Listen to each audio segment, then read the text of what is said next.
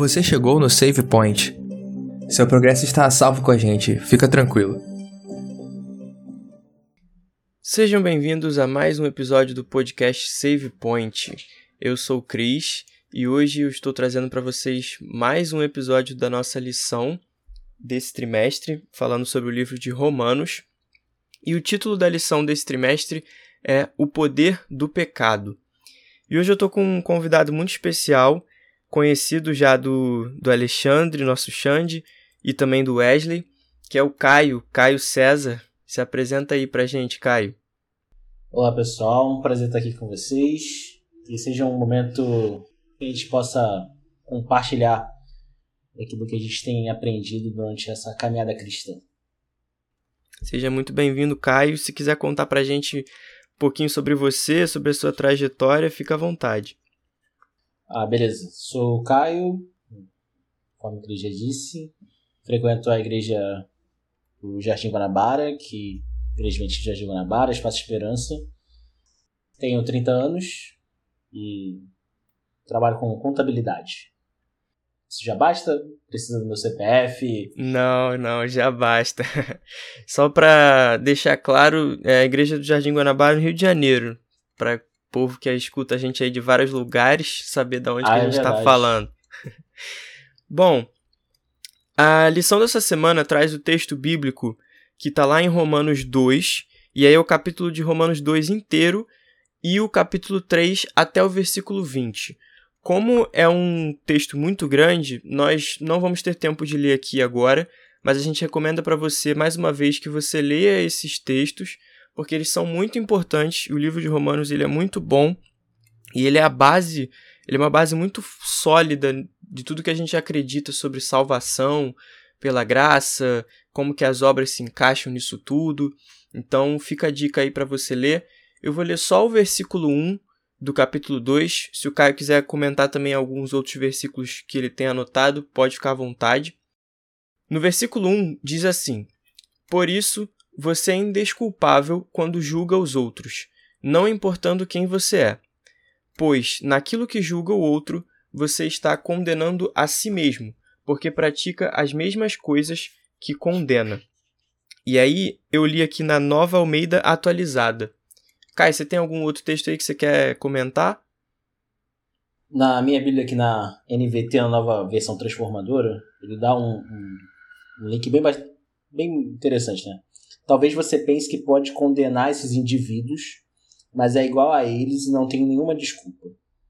Quando diz que eles deveriam ser castigados, condena a si mesmo, porque você que julga os outros pratica as mesmas coisas.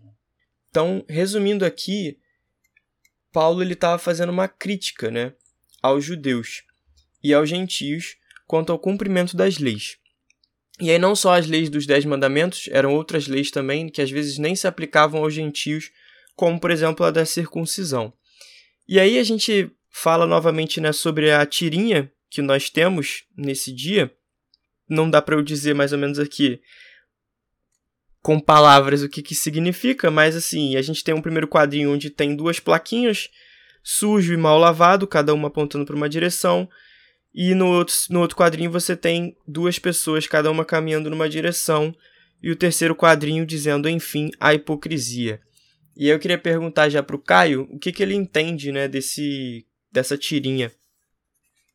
Eu vou voltar até para você é, com uma pergunta.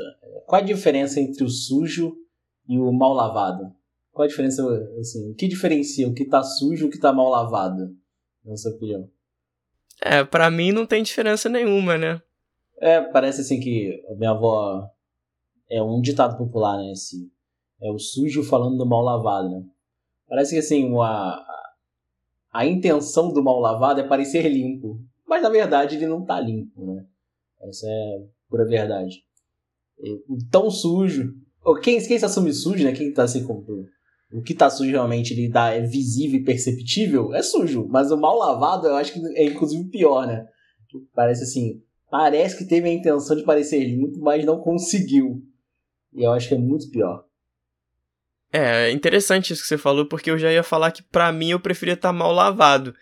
Que pelo menos eu tentei lavar, né? Mas assim, realmente, pela forma como você descreveu, pode ser que seja pior mesmo. Então, nós vimos na lição passada que no primeiro capítulo de Romanos, Paulo faz uma crítica à imoralidade praticada pelos gregos. Mas dessa vez, ele se volta aos judeus e aos gentios, que agora estavam julgando uns aos outros, e também os gregos não cristãos, vamos dizer assim. Mas agora o apóstolo ele censura esses dois grupos, pois eles estavam se achando superiores, a ponto de pensarem que não precisavam da misericórdia de Deus, e os demais que não eram merecedores dessa mesma misericórdia. E eu queria perguntar para o Caio se de alguma forma ele já se sentiu assim, superior a alguém, a ponto de pensar, ah, essa pessoa aqui ela foi longe demais, ela não merece a graça de Deus. E o porquê que isso acontece com a gente? Eu estava lendo é, essa semana o antigo, o que os antigos conhecem como Patriarcas e Profetas, e agora tem a versão na linguagem de hoje, né, que estão os escolhidos, eu acho, que seja isso. E a escritora Ellen White ela vai dizer uma parada muito bacana que eu tipo eu já tinha visto, já tinha pensado sobre isso, mas ela colocou uma linguagem muito mais apropriada. O povo de Israel, quando caminhava durante essa peregrinação que eles fizeram do Egito, né, saindo do Egito indo para Canaã, em muitos momentos eles se encontravam ali com outros povos. Né? A intenção de Deus é que eles fossem vistos como um povo abençoado, como um povo que, onde tinha um Deus presente, que os amava, que os abençoava, e por isso eles eram prósperos, né? Como pode assim dizer, né? Só que aí o que, que o povo, o que acontecia? Quando eles ganhavam as batalhas, que muitas das vezes eles não tinham condição nenhuma de ganhar, eles se sentiam maiores do que os outros, eles se sentiam mais abençoados do que os outros, eles sentiam, eles não, é, não reconheciam que aquilo ali era impossível para eles. Era, só era possível porque Deus ali agia. E muitas das vezes eu já me senti superior porque eu, muitas vezes eu reconheci como minhas vitórias quando eram vitórias realmente de Deus. Eram portas onde Deus abria, eram momentos onde Deus estava presente e eu não conseguia reconhecer isso. Eu achava que eram os meus esforços, eu achava que eram é, as minhas tentativas, aquilo que eu consegui, aquilo que eu conquistei, aquilo que eu aprendi que tinha me dado essa vitória. Muitas vezes quando a gente coloca é, a gente como superior ao outro e a gente torna o outro indigno, a gente está pecando pior do que o indigno, a gente erra mais do que um realmente incrédulo. É o que eu tava falando do sujo do mal lavado, né? A gente pode parecer, até parecer limpo, mas a gente não tá limpo por completo. E aí, de que forma estar em grupos étnicos, econômicos ou religiosos diferentes contribui para esse mal? Porque muitas vezes eu posso estar pertencendo a um grupo que esse grupo se vê superior a outro grupo, como era o caso ali dos judeus e aos gentios, né? Então, de que forma que isso contribui diretamente para esse sentimento? É complicado a gente dizer, porque isso é uma coisa muito pessoal, né? Quando você está de, de, inserido dentro de um grupo, a gente precisa pensar muito do lado pessoal de cada, cada indivíduo dentro desse grupo, né?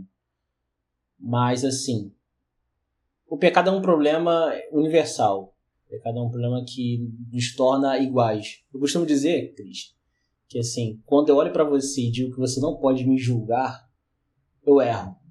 Porque assim, todos nós temos pecados. Se a gente fosse colocar uma métrica em todos nós, todos nós temos pecado. Isso é a única coisa que nos une. É o que de fato nos une. Nós não somos unidos por classes sociais, não somos unidos... É... por status é, sociais, é, cor de pele, nada disso. Nós somos unidos, a única coisa que nos coloca assim, em condição de igualdade, que todos têm. Quer seja o mais pobre, quer seja o mais rico, todos nós temos pecado. E eu olho para você e falo assim, Cris não pode me julgar pelo pecado, porque ele é tão pecador quanto eu. Eu já estou julgando você, estou dizendo assim, olha Cris, eu estou te condenando. Você é culpado, não, por favor, não me julgue. Mas eu preciso olhar para você assim, com... A, a métrica mais difícil, eu acredito, que toda pessoa deve pensar, a necessidade do perdão. E quando olha pra você e pensa assim, cara, eu preciso de perdão tanto quanto o Cris, eu consigo me colocar um pouco mais a sua, é, um pouco mais na sua pele, sabe? Eu consigo me colocar muito mais no seu lugar. É, você inverte, né, essa, essa ótica, né? E acho que é bem interessante a gente olhar por esse lado mesmo. Não do pecado, mas do perdão. Porque a gente já vê que todos nós realmente precisamos do perdão. É bem, bem interessante o que você falou. E voltando nessa parte, né, do sujo do mal lavado, é interessante porque Paulo ele chega a dizer lá em Romanos dois, treze, que saber o que é certo é diferente de fazer o que é certo. Então, eu acho que é exatamente isso que você tinha citado, né? Que uns ali poderiam até saber o que era certo, mas de, da mesma forma que os outros, eles também não faziam. Então, talvez isso torne eles até piores do que os outros que não sabiam. E Paulo faz um link, eu consegui até fazer um link com o C S. Lewis no Cristianismo Puro e Simples, né? Ele vai falar no verso catorze que até mesmo os gentios que não têm a lei escrita, quando obedecem a ela, instintivamente mostram que conhecem a lei, mesmo não a tendo. Ou seja, não é porque não conhecem a lei que eles não vão obedecer. Existe um código moral dentro de nós que nos faz ter algumas condutas. Então, por isso que somos tão diferentes e, ao mesmo tempo, tão iguais. É bacana que ele chega a falar também no, no texto ali de Romanos que essa, esse código está gravado no coração, né? Exato. Lá em Gênesis três, nós temos o relato da queda de Adão e Eva. E uma das coisas que acontece é que quando Deus pergunta se eles haviam comido do fruto da árvore proibida, Adão responde lá no verso doze da seguinte forma: "A mulher que me deste para estar comigo me deu da árvore e eu comi." E aí quando Deus se volta para a mulher, no caso, ela responde assim: "A serpente me enganou e eu comi." Interessante como Adão ele joga a culpa em Eva. E, de certa forma, também em Deus, né? Porque ele diz meio que no sentido de: olha, a mulher que tu me deste. Ou seja, a mulher que Deus deu para ele o levou a pecar. Logo, a culpa era de Deus e da mulher. Segui- segundo essa, esse discurso ali de Adão, né? Eva, por sua vez, ela joga a culpa para a serpente, o animal que, mais uma vez, Deus havia criado. E aqui a gente vê um padrão de comportamento, né, que ele se inicia com a queda no jardim e ele se estende até hoje, de nós tentando jogar a culpa dos nossos erros para cima dos outros. E aí eu queria perguntar por que que a gente tem esse comportamento que surgiu lá com Adão e Eva. Por que que é mais fácil a gente jogar a culpa no outro do que aceitar os nossos próprios erros? Cris, imagina que você está final da Copa do Mundo. A partida vai para os pênaltis e você, Cris, pega a bola para bater o último pênalti. A decisão daquela partida está nas suas mãos. Você pega aquela bola, você assume a responsabilidade. Você é o camisa dez do time. Você vai, coloca a bola na marca do pênalti. Você imagina que ali no, na marca onde você colocou, existe um pequeno morrinho, uma pedra. E aí você vai, quando você coloca a bola e você vai bater esse pênalti, quando você bate na bola, a bola bate nesse morrinho, bate nessa pedra, se desvia e você perde o pênalti. A responsabilidade, Cris, é da pedra, do morrinho, ou é sua que você assumiu a responsabilidade de ir lá bater o pênalti?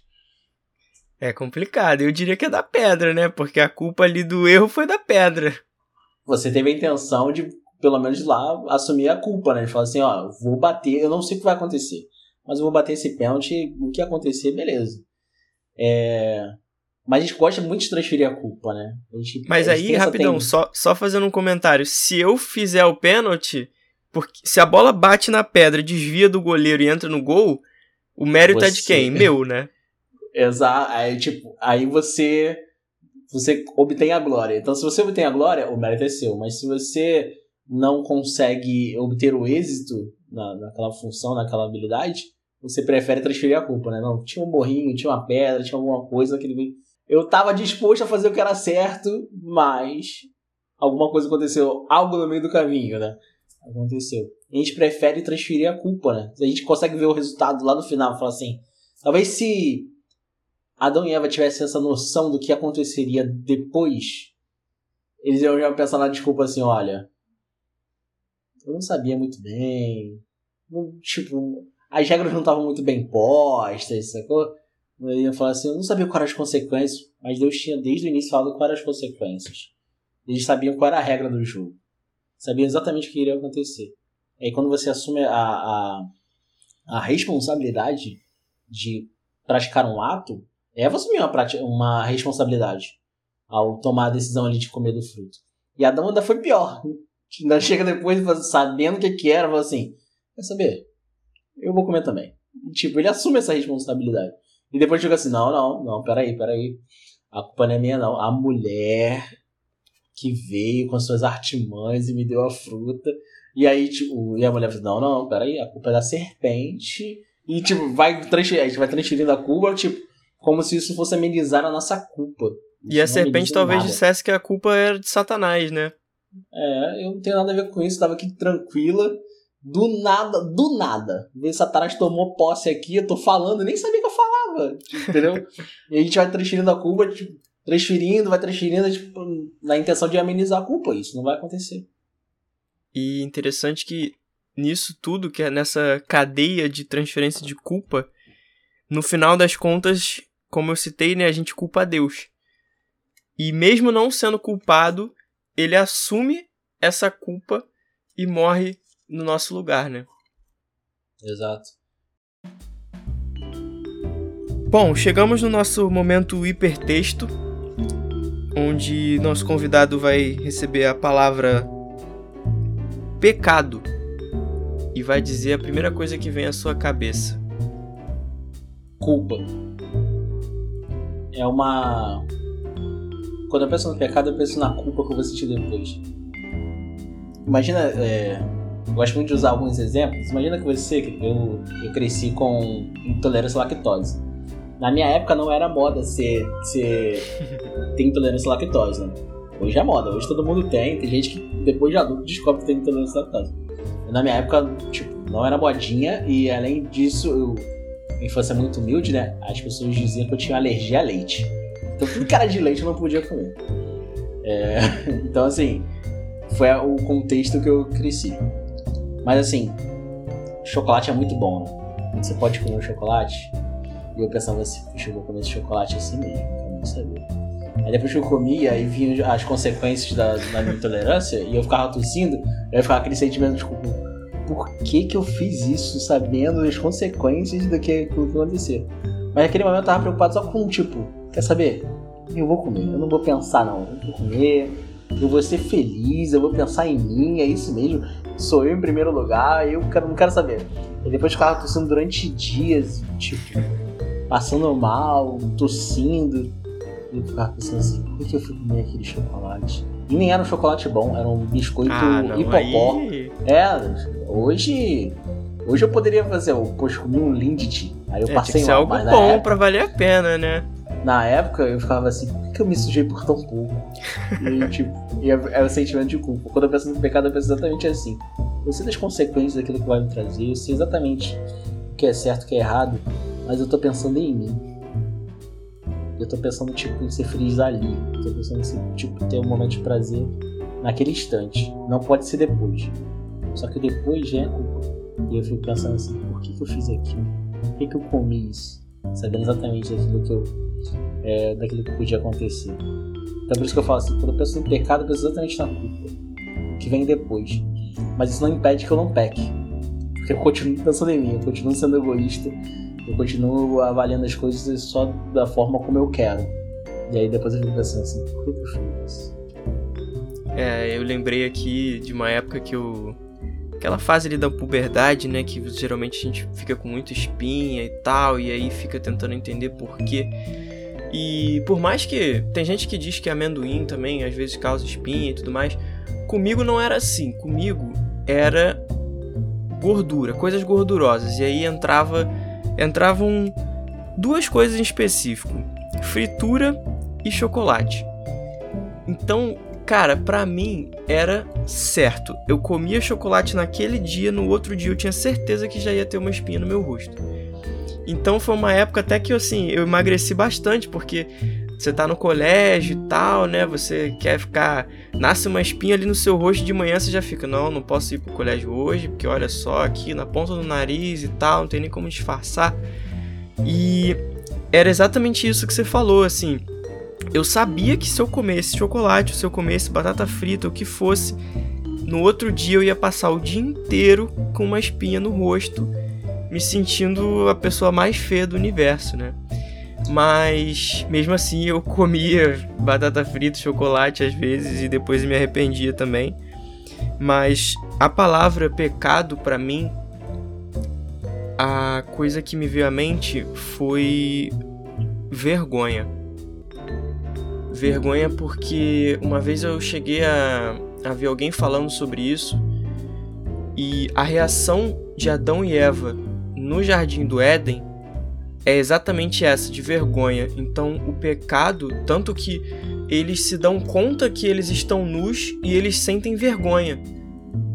Não que eles não se dessem conta de que eles estavam nus, mas eles agora eles sentem vergonha da condição que eles se encontram. Então o pecado para eles é justamente eles sentirem vergonha de quem eles são.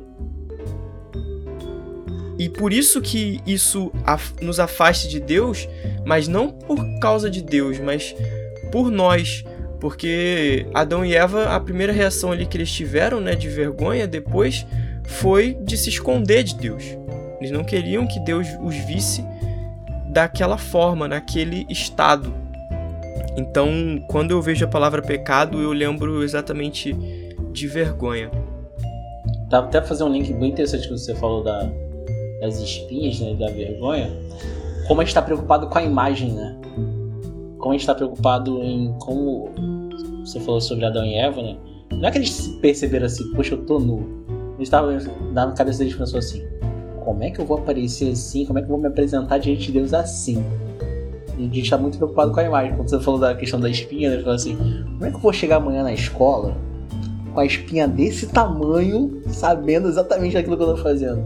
Eu tô muito preocupado com a minha imagem. O pecado é, é um atentado, eu vou dizer assim, de uma forma bruta de dizer, mas é uma, uma forma da... como as coisas assim mudaram, né? Deus nos torna perfeitos, nos, faz, nos cria perfeitos, a imagem e semelhança dele. O pecado distorce isso, nos faz, nos faz parecer é, errantes, nos faz parecer indignos. A gente fica preocupado com a nossa imagem, porque a gente não é mais parecido com Deus. Não é que a gente deixou de tipo, deixar de fisionomia, especificamente, mas a gente deixou de ser parecido com o caráter de Deus. E o, caráter, tipo, o pecado faz exatamente isso. Nos faz deixar preocupado assim, com a imagem, com conforme a gente vai se apresentar para as pessoas. Talvez a gente nem se preocupe tanto com a forma como Deus nos olha. A gente fica pensando assim, cara, o que, que as pessoas vão dizer se souberem por que, que eu tô com essa espinha? E as pessoas falam, por que você tá com essa espinha, Cris? Pô, então, eu sei que eu não posso comer nada gorduroso, mas ontem eu vi, eu vi uma batata frita e eu fiquei pensando assim, quer saber, eu vou comer. E as pessoas vão falar assim, poxa, você podia ter deixado passar. Mas não, você tá preocupado ali naquele momento. E eles ficam assim, o que, que as pessoas vão dizer? O que, que elas vão falar de nós? Como é que elas vão nos julgar? Eles ficam muito preocupados com isso, com a imagem. E isso responde diretamente o que a gente já conversou, né, sobre... os grupos ali, os judeus e os gentios, que eles estavam mais preocupados entre si, entre o que um ia achar do outro, do que o do que Deus ia achar deles, porque Paulo fala, olha, para Deus vocês todos são iguais e estão errados, mas eles não se viam dessa forma, né? Então eles estavam mais preocupados justamente com essa aparência entre eles, o que um ia achar do outro, do que Deus. A gente pode até fazer um link entre judeus e gentios com a nossa realidade de hoje, trazendo para a nossa condição. A gente fala muito sobre as pessoas que são nascidas e criadas na igreja e aquelas pessoas que não são. O judeu e o gentio exatamente é, é esse paralelo. O judeu ele não, não se torna judeu, não se tornava judeu com o tempo, né? Não era uma religião. O judeu era uma condição, você nascia judeu, ali você fala da sua família e tudo mais. E os gentios eram todos aqueles que não eram judeus. Então, tipo, o mundo inteiro era gentil. Essa é a realidade. Então, assim, muitas vezes fica pensando assim, é... como é que Deus vai nos olhar? Sendo assim, você é um cara que nasceu na igreja, você teve uma educação cristã durante todo o tempo. Em algum momento da sua vida, você se, tipo, se desvia disso. Se distorce essa realidade. O que as pessoas vão dizer? E, tipo, quem vem de fora, que curtiu a vida que a gente faz, a gente pode pensar assim, pô, mas quem vem de fora curtiu a vida, né? Viveu. viveu intensamente. Como é que essa pessoa chega aqui e, tipo, como ela consegue ser mais merecedora da graça do que eu? Não, isso não tá certo, isso tá errado. É o dilema lá do filho pródigo, né, do irmão. Exato, exato. Eu conheço uma pessoa que não nasceu na igreja, não cresceu na igreja, se tornou cristão depois de adulto, né? Ele foi me contar as histórias dele e eu falei assim, cara, você viveu bastante. Eu falei pra ele assim, nossa, você viveu bastante, você viveu o carnaval, você viveu tudo, você viveu tudo que você queria ali. Cara, eu vivi tudo que eu queria, mas não era feliz. Aí eu falei assim, assim, tá, beleza, mas você viveu. O ser feliz é uma, uma condição, é uma coisa, é um estado de espírito. Mas você viveu, é isso que importa. Aí a gente fica muito nessa coisa, nessa... nesse julgamento de imagem, né? É. E a gente chega na parte de terça-feira com uma das discussões mais difíceis, que é a seguinte. Se somos salvos pela graça e justificados pela fé, como diz em Romanos três, versículos vinte a vinte e dois, capítulo quatro, um ao versículo quatro também, e em Efésios dois, versículo oito, onde que entra o julgamento de acordo com as nossas obras, descrito lá em Romanos dois, versículo seis, e também em Tiago dois, versículo vinte e seis. De que forma que a gente harmoniza isso? Porque para muita gente a graça já basta e a gente não precisa de obra nenhuma. Exato. Faz sentido, Cris, você ser flamenguista, torcer para o Flamengo, e estar em todos os jogos do Vasco e São Januário? Não, de forma alguma. Não faz o menor sentido. Não faz o menor sentido eu dizer pra todo mundo assim que eu sou algo e eu faço algo que é totalmente contraposto. Tipo, o, o oposto da, da, daquilo que eu deveria estar fazendo. A gente fica pensando assim, o que, que eu preciso fazer pra ser salvo? Nada. Pra ser salvo você não precisa fazer absolutamente nada. É... Mas isso me coloca assim, na ativação assim, então eu realmente não preciso fazer nada. Sentar e esperar. É, sentar e esperar e viver. Tipo, tô aqui, não, não, eu tô salvo, tá tudo certo. Não é isso que, tipo, não é, da, não é desse sentido que a gente fala sobre não fazer nada. Você não precisa fazer nada assim pra realmente, você sabe, não há mérito em nós. Mas a gente também não precisa viver assim, ó, eu tô salvo, quer saber? Eu vou viver minha vida intensamente como se não houvesse amanhã. O problema é que há um amanhã. Então, assim, você precisa viver de acordo com aquilo que você fala. Você viver, pelo menos não o que você fala, aquilo que você professa ser. Não adianta você é, dizer que você torce pro Flamengo, tem todos os jogos do Vasco, a camisa do Vasco. Não vai fazer o menor sentido. As pessoas vão olhar pra você. Ah, Cris, você não era, você não diz ser flamenguista? Você fala assim, não, não, eu tô aqui. Aí você fica até sem uma desculpa, assim, não, eu tô aqui, não sei nem fazendo o quê, mas eu tô aqui. O importante é que eu tô aqui. Tipo, você não tem uma desculpa razoável que justifique aquilo. Então não adianta a gente dizer uma coisa e viver outra. A gente tem que realmente entender. Eu, eu tenho pensado muito sobre isso recentemente, Cris. É, não adianta eu dizer para todo mundo que eu sou cristão se eu não estou disposto a pagar o preço que o cristianismo exige. Não adianta eu dizer para todo mundo que eu, é, que o cristianismo vive em mim se eu não estou disposto a viver pelo cristianismo. Não posso resumir o cristianismo a uma experiência religiosa que diz que eu tenho que ir para a igreja. Não é isso. Não é isso. Não posso resumir a vida a isso. Não posso dizer que a minha experiência religiosa é tipo, eu vou para a igreja e tá tudo certo. E eu tenho conversado recentemente com algumas pessoas. Eu estava até conversando com um pastor de igreja. Eu falei exatamente sobre isso. É, enquanto a gente resume a nossa experiência religiosa a ir à igreja, a gente tá perdendo tempo. A gente tá perdendo tempo de vida. Você, tipo, você tá indo à igreja por um hábito. Você não tá indo à igreja por, pela questão central, que é a adoração em comunidade. É, você não tá indo pra prestar um culto, você tá indo pra assistir um culto. Se o culto não for bom, você critica. Você não tá disposto a sair dali e viver aquilo que você pregou. Você não tá... Você até gosta de ouvir um bom sermão, mas você não tá disposto a ser desafiado pelo sermão, de praticar e colocar aquilo em prática. Você quer ouvir um sermão que vá acusar as pessoas, mas para que você tenha a consciência tranquila e fala assim, ó, tá vendo aí como ele tá acusando o seu pecado? Tá vendo aí? Conheço gente que tá assim, ó, em pecado. É isso que você quer. Você quer amenizar a sua culpa. Você quer, tipo, você não tá disposto a viver, você não tá disposto a pagar o preço. Eu tenho pensado muito sobre isso. tem um, uma frase interessante, né, que diz: se ser cristão fosse um crime e você fosse levado de, perante o juízo por esse crime, existiriam provas suficientes para te condenar como cristão? E eu vejo exatamente dessa forma. Porque quando a gente fala sobre juízo, sobre obras, a gente pensa muito ali sobre a forma como os egípcios enxergavam o juízo, onde eles colocavam ali, onde o deus ali do julgamento, não lembro agora exatamente quem, qual deus que eles entendiam, mas ele pesava o coração das pessoas em uma balança.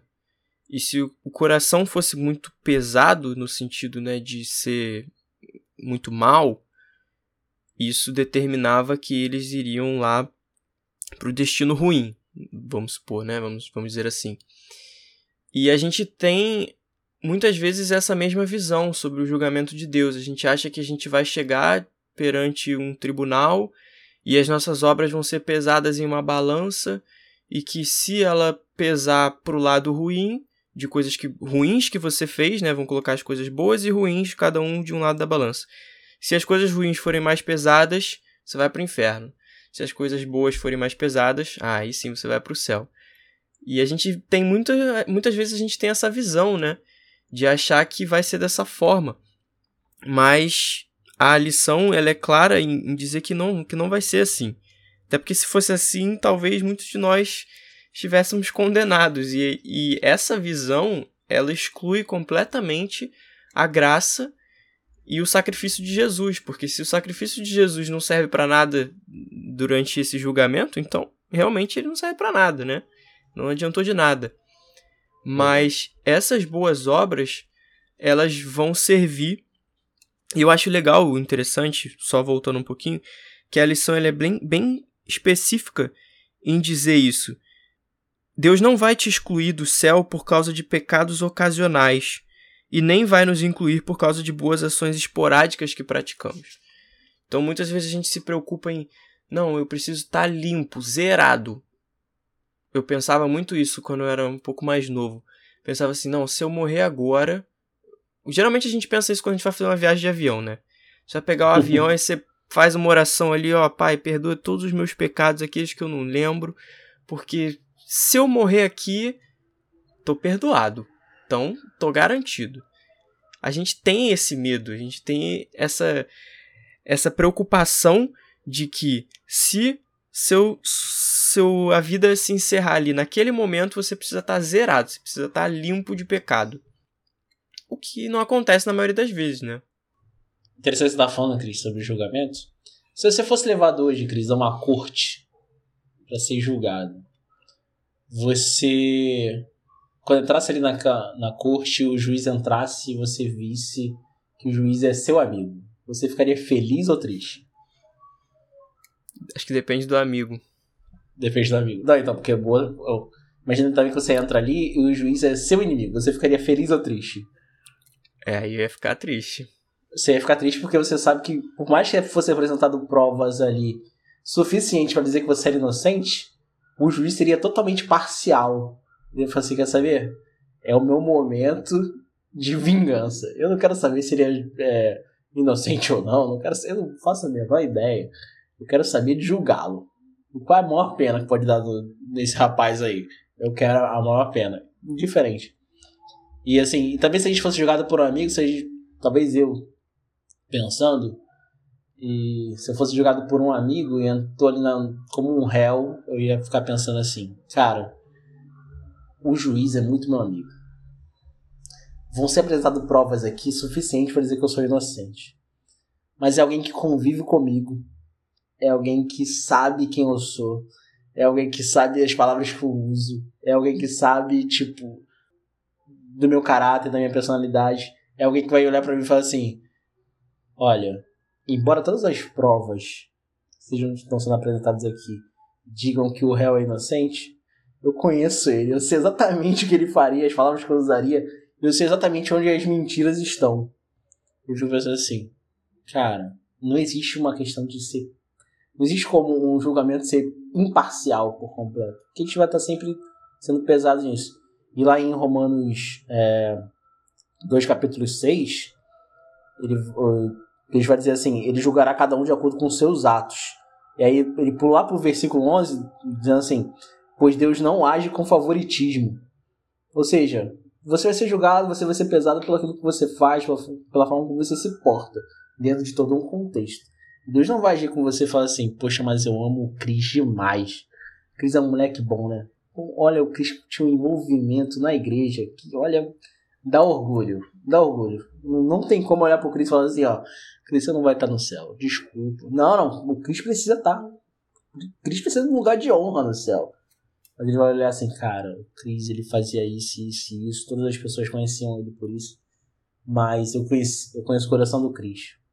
Eu sei que ele não estava fazendo isso, tipo, o... ele manipulou as pessoas, ele manipulou os atos, ele fez isso tudo, tipo, para parecer correto, parecer justo. Não foi assim. E quando eu vejo, quando a gente fala, quem cresceu na igreja, eu deve ter ouvido muito falar sobre isso, dando uma experiência religiosa, né? Mas é assim que no céu você vai ter surpresas. E eu fico pensando, que tipo de surpresa eu vou ter no céu, né? Você vai ser fulano? Não acredito. Ful... Não, fulano não. E aí você vai sentir falta de outras pessoas e vai assim, mas cadê fulano? Não, não, fulano não vai estar aqui não, esquece aí. E eu fico pensando, tipo, que Deus vai ter uma justificativa exata para cada um dos atos, para cada pessoa, para cada pessoa que não esteve, para cada pessoa que está no céu. E fico pensando assim, cara, não é porque Deus nos ama demais, não é porque é, somos favoritos dele. Eu gosto sempre de pensar no, no texto do Salmo vinte e três, que a gente sempre passa muito batidaço nisso, muito batidaço. Que Davi fala assim que é, guia-me pelos veredas da justiça, né, por amor do seu nome. Davi não vai falar assim que tipo, que o Senhor me guia pelos caminhos retos, justos, porque ele me ama. Não, Deus vai fazer tudo isso porque ele tem um, um compromisso com o nome dele, com o caráter daquilo que ele é, o nome dele. Então assim, Deus vai fazer isso porque ele é justo. Então assim, ele é justo, ele é imparcial e ele vai ter uma justificativa para todas essas coisas. E cabe a mim hoje é viver. Mais do que parecer, né? Eu tava até pensando nisso durante essa semana. Uma frase que eu ouvi uma vez do... em algum lugar, não vou saber agora. Que a... diz assim, a mulher de César não basta ser séria. Ela tem que parecer séria. Ou seja, não vai, tipo... É... a gente precisa ser sério, de fato. A gente precisa levar a vida de uma forma justa. A gente precisa parecer sério. Não é, tipo... não é inverter a lógica, né? A gente parece sério... e não é sério de fato. A gente é sério e por isso a gente parece sério. A gente é justo e por isso a gente parece justo. Então a gente precisa ficar pensando nessa ordem das coisas. Não ser apenas uma aparência, mas ser de fato. Você estava falando do, do julgamento do juiz. Eu pensei de uma forma um pouco diferente. Eu pensei em Deus como sendo o juiz mesmo, mas as testemunhas serem as pessoas que convivem comigo. E aí, nas testemunhas, eu vou ter gente que convive comigo no trabalho, que convive comigo no futebol, onde geralmente a gente se perde um pouquinho, o controle e tal. E as pessoas que convivem com a gente durante o dia a dia normal, nossos melhores amigos. E as pessoas que convivem com a gente na igreja. E aí, você imagina lá no momento que eles sentarem para discutir, como que vai ser. Porque o pessoal do futebol pode chegar e falar, não, pô, mas esse cara fala palavrão, chega batendo em todo mundo, faz falta desleal e tal. E aí o outro pessoal fala assim, não, mas pô, todo sábado ele tá lá passando a lição, ele faz, pratica boas obras de caridade lá na igreja, ajuda as pessoas e tal. E aí o pessoal do trabalho fala assim, pô, nem sabia que ele era cristão, porque com a gente lá no trabalho ele age, né, dessa forma e tal. E aí eu fico pensando exatamente dessa forma. Que as obras elas vão servir, e como você falou, né, justamente para mostrar tanto a misericórdia de Deus, em mostrar que ninguém ali que está sendo julgado é perfeito e merece por suas próprias obras ser salvo, e mostra também o, o único julgamento justo que vai acontecer na história do mundo, que vai ser esse de Deus. Que ele vai colocar, olha, não, mas eu posso dizer que quando ele fez isso, ele não estava sendo sincero. Então, assim, isso para mim deixa bem claro toda essa situação. E aí você também citou um, um caso, né, um exemplo, que a gente vai chegar no céu e a gente vai pensar, poxa, mas fulano não está aqui. E essas obras vão servir justamente para mostrar como Deus foi justo. Porque ele vai levantar e vai dizer, olha, porque senão eu podia chegar e falar assim, poxa, não, mas o Caio merecia estar aqui, por que o Caio não está aqui? Isso foi injusto. E aí Deus vai poder chegar com as nossas obras e apresentar, olha, Caio não merece, claro que ninguém merece, mas o Caio não está aqui porque o estilo de vida que ele viveu não condiz com aquilo que ele dizia ter aceitado a graça e tal, e ter vivido pela fé. O estilo de vida dele não condizia com isso, né? É, você estava falando sobre que tipo de testemunhos iam favorecer você ou não, né? Eu estava pensando aqui na história de Pedro, né? Você pensa assim, Pedro, as multifacetas que Pedro tinha ali, né? Se você pegar ali a galera que convivia ele como um discípulo, você vai falar assim, não, Pedro é um grande líder. Tremendo líder, um cara que, que tipo, tava ali disposto realmente a dar a sua vida pela obra. Se você pegar a galera que tava no contexto do jardim ali quando Jesus é preso, vai falar assim, Pedro, o, o rapaz que cortou a orelha, um agressivo, a gente nem queria fazer nada com ele, o rapaz já puxou a espada aqui, já cortou a orelha. Aí se você pega a galera que, tipo, vê Pedro negando a Jesus, vai falar assim, Pedro era cristão? Não, Pedro? Não, Pedro a gente perguntou aqui pra ele assim, Pedro, tudo bom? Não é você que anda com Cristo? Ele falou pra mim, ó, nem conheço ele, nem, nunca nem vi. Quem é esse rapaz aqui? É Cristo? Não, conheço. E você, também se você perguntar pros cristãos depois ali em Atos, você vê como Pedro era importante e como ele tinha essa referência religiosa. Eles imaginam colocar todo mundo assim no julgamento e falar assim, aí o juiz fica assim, peraí, a gente tá falando do mesmo Pedro? É, exatamente. A gente tá falando da mesma pessoa, tipo, é um cara que é agressivo, é um cara que não conhece Jesus, é um cara que era um líder, é um cara, tipo, quem é o Pedro de fato? Jesus conhece o nosso coração e vai dizer assim, vai poder justificar exatamente cada ato, cada situação, cada chance que Deus nos deu de sermos diferentes. Nós escolhemos ser egoístas, nós escolhemos o pecado, nós escolhemos conviver com a culpa e no resumo de tudo, Deus vai ser justo, de fato. Eu gosto muito, eu tava pensando num texto É, recentemente sobre os, o novo céu e a nova terra. Eu acho que a referência que João dá em Apocalipse, né? Eu vi um novo céu e uma nova terra nos quais habita a justiça. Eu fiquei pensando depois, por que João fez tanta referência, tipo, para dizer que ali habita a justiça? É porque realmente Deus vai ser justo conosco, vai equilibrar as coisas da forma como realmente são. E a gente está nesse contexto de julgamento. E o neurocientista Pedro Calabresi, ele diz que é impossível para a mente sã não produzir nenhum tipo de julgamento. E aí ele explica esse processo em um vídeo que o link tá lá na lição de quarta-feira, e a gente vai colocar o link também aqui na descrição desse episódio. Mas resumindo, ele afirma que o julgamento moral é uma reação natural do ser humano, que ao ouvir uma história aparentemente ali bizarra, isso te gera uma reação natural, geralmente onde você precisa tomar alguma decisão moral, e aí essa decisão ela é carregada de emoção. E aí eu recomendo fortemente que vocês assistam esse vídeo, é bem interessante, e eu queria aproveitar e perguntar para o Caio, de que forma nós podemos lidar com essa reação natural de modo a não prejudicar os nossos irmãos e não nos colocarmos em pecado. Primeiro, se você quiser explicar se você, acredita, se você concorda ou não que é uma reação natural, pode partir daí. Gosto sempre de pensar que toda a história tem três lados, né? A de cada uma das pessoas envolvidas é a verdade. Nem sempre, quando você vai ouvir uma história de alguém, você vai ouvir toda a verdade. Porque você vai ver a visão da pessoa sobre aquilo que aconteceu. Quando eu pensei na história de uma pessoa que, casada, vivia um relacionamento e um dia, tipo, um determinado dia de sol, essa pessoa saiu de casa e, tipo, decidiu que ali seria o momento do divórcio. E, tipo, as pessoas em volta, ninguém entendeu, os amigos, a família, ninguém entendeu. E aí, quando eu soube dessa história, eu fiquei pensando assim, beleza. Aí todo mundo julgou a pessoa. Assim, mas por que a pessoa fez isso? E, tipo, tudo mais, falou, falou, falou, falou. E aí, quando eu vi, eu estava assim, ah, beleza.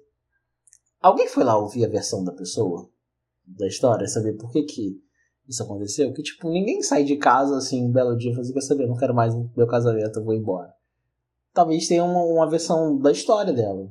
Uma versão do motivo pelo qual ela fez isso. Mas a galera já tava muito magoada com toda a história. Com todas as pessoas envolvidas e, tipo, ouvir a versão da pessoa não, tipo, não ia mudar muito aquilo que as pessoas já achavam e pensam sobre ela. Mas, assim...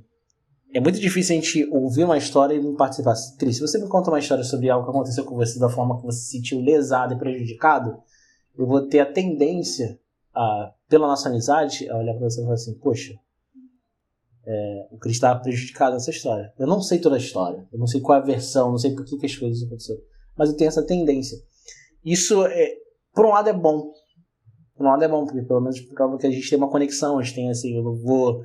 chegar, não vou pegar uma pedra e falar assim, o Cris, não quero saber qual é a versão do Cris da história. Eu quero saber de apedrejá-lo, eu quero saber de julgá-lo, eu quero saber, tipo... mas eu vou falar assim, pô, pro Cris fazer isso, pro Cris ter tal atitude, é, algo aconteceu. Se eu me contasse hoje, eu conheço alguém que é extremamente manso e a pessoa se torna agressiva do dia pra noite, eu vou assim, cara, a pessoa que eu conheço não era assim.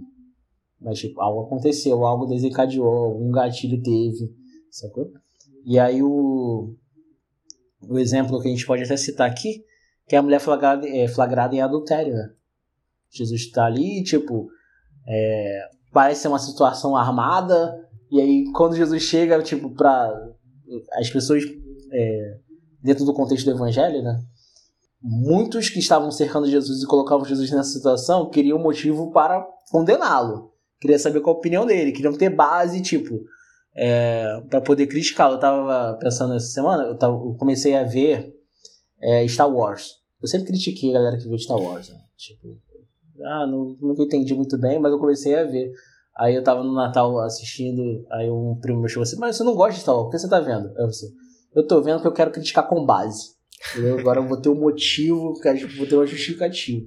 E as pessoas que acompanhavam Jesus exatamente assim. Acompanhavam Jesus e falavam assim, ó, eu quero saber qual é a opinião dele, que eu quero criticá-lo com base. Quero levá-lo ao julgamento com base. Tipo, eu quero, tipo, distorcer aquilo que ele fala, mas eu quero ter base, eu quero estar ali perto. E Jesus mostra, tipo, um ato totalmente diferente. Eu gosto muito de pensar que Jesus mostra um reino totalmente invertido, aquilo que a gente está preparado sobre um reino. Ele vai dizer sobre... é, tudo aquilo que a gente cria sobre imagem de ilusão sobre o reino, ele vai lá e destrói isso de outras formas, né? De muitas formas, inclusive.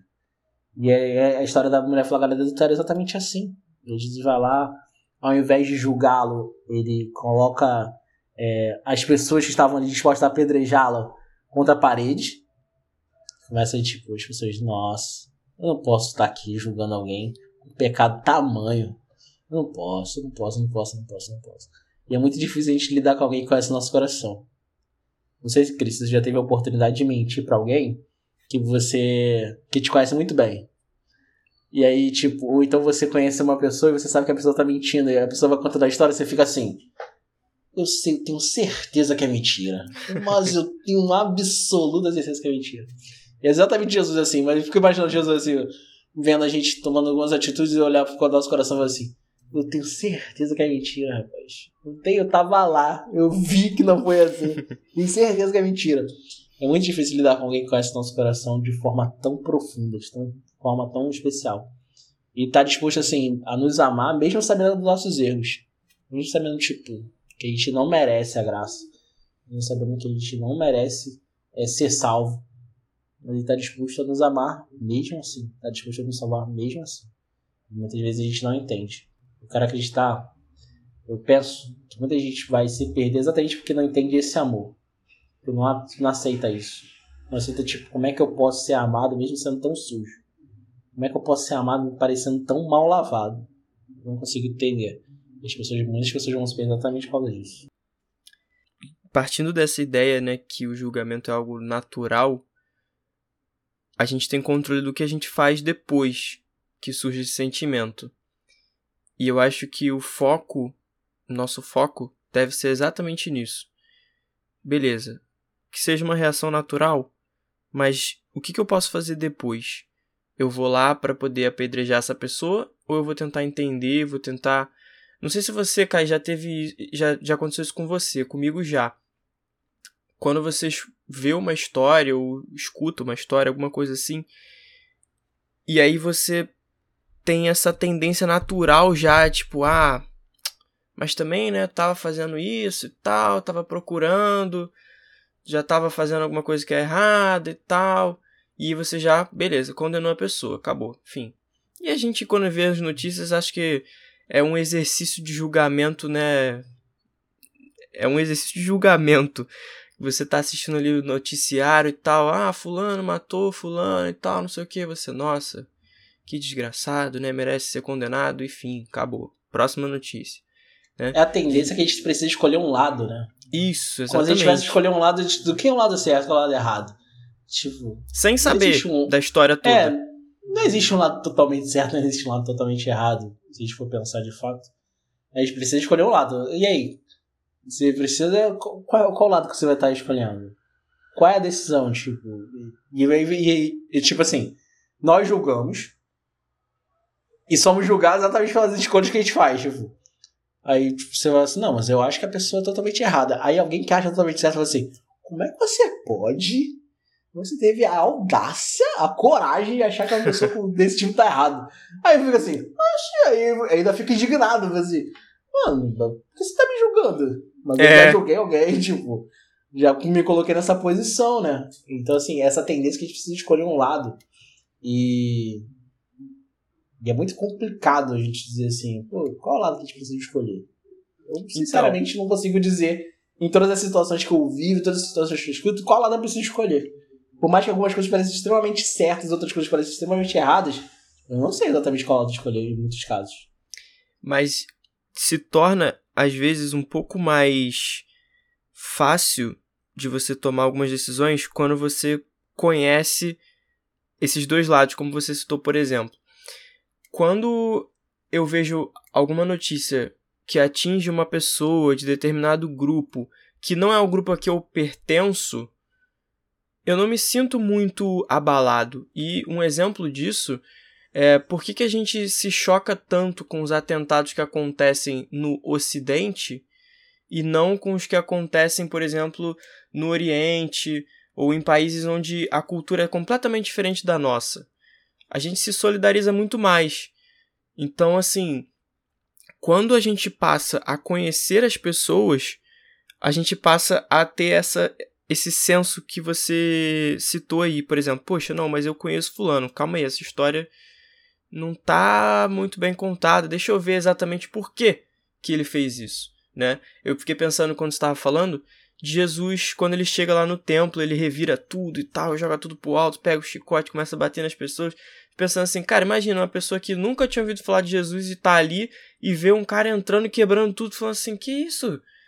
Que esse cara aí? Esse cara tá tipo, né, um, um vândalo. Esse cara é, é um é vândalo, existe, né? Existe, é a prova que existe muito mais contexto do que texto e ação, né, na Bíblia. Pois é. Jesus faz, é. Quando Jesus faz isso, ele tá, tipo, revoltadaço, porque a galera transformou o pátio em comércio. Aí você fica assim, aí existem pessoas que vão falar assim, tá vendo aí? O pátio é o lugar onde a gente não pode fazer comércio na igreja. E as pessoas ficam assim, mas quando você vai ver a fundo, qual era o contexto da história? O pátio era o lugar onde as pessoas mais humildes poderiam ficar. O templo era ocupado por, por pelas outras pessoas, né? Por quem tinha mais... É, condição financeira e tudo mais, e o pátio é o lugar das pessoas mais humildes. Aí, quando as pessoas transformam aquilo ali em comércio, o que acontece? As pessoas que eram mais humildes não tinham espaço para adoração. E Jesus fica revoltado com isso e sai quebrando tudo. Aí, se você falar assim, tá vendo aí? Jesus um vândalo, Jesus uma pessoa revolucionária, era um... se contradizendo. Aí a gente fica assim, não entende o contexto, né? Pois é, muito bem. Caio, suas considerações finais. Assim, que a gente poder finalizar esse estudo, É muito importante que a gente entenda o que é o pecado e a forma como isso afeta a nossa vida no dia a dia. Todos nós somos pecadores. Não há nada tipo que nos torne melhores do que alguém. Não há nada melhor que te torne melhor do que o outro. Todos nós somos pecadores, de fato. Todos nós precisamos e carecemos da, da graça de Deus. E quando a gente entende isso, a gente consegue ver isso de forma intensa. É muito difícil a gente não julgar as pessoas. Difícil a gente não julgar as situações, muito difícil que a gente não é, tome partido, não escolha lados. Mas é muito importante também que a gente entenda qual é o lado de Deus. O que, que Deus espera que a gente faça? Qual é a opinião que Deus tem sobre isso? É, a gente se preocupe mais com isso e menos com o que os outros pensam. A gente se preocupe mais em ser realmente justos do que apenas só parecer justos. Perfeito. Queria agradecer a participação do Caio e estender o convite para que volte mais vezes. Foi um papo muito agradável. E também lembrar vocês que estão ouvindo a gente de seguir nossa página no Instagram, arroba podcast save point. E se você tiver alguma dúvida, pode mandar um direct para a gente, a gente sempre responde.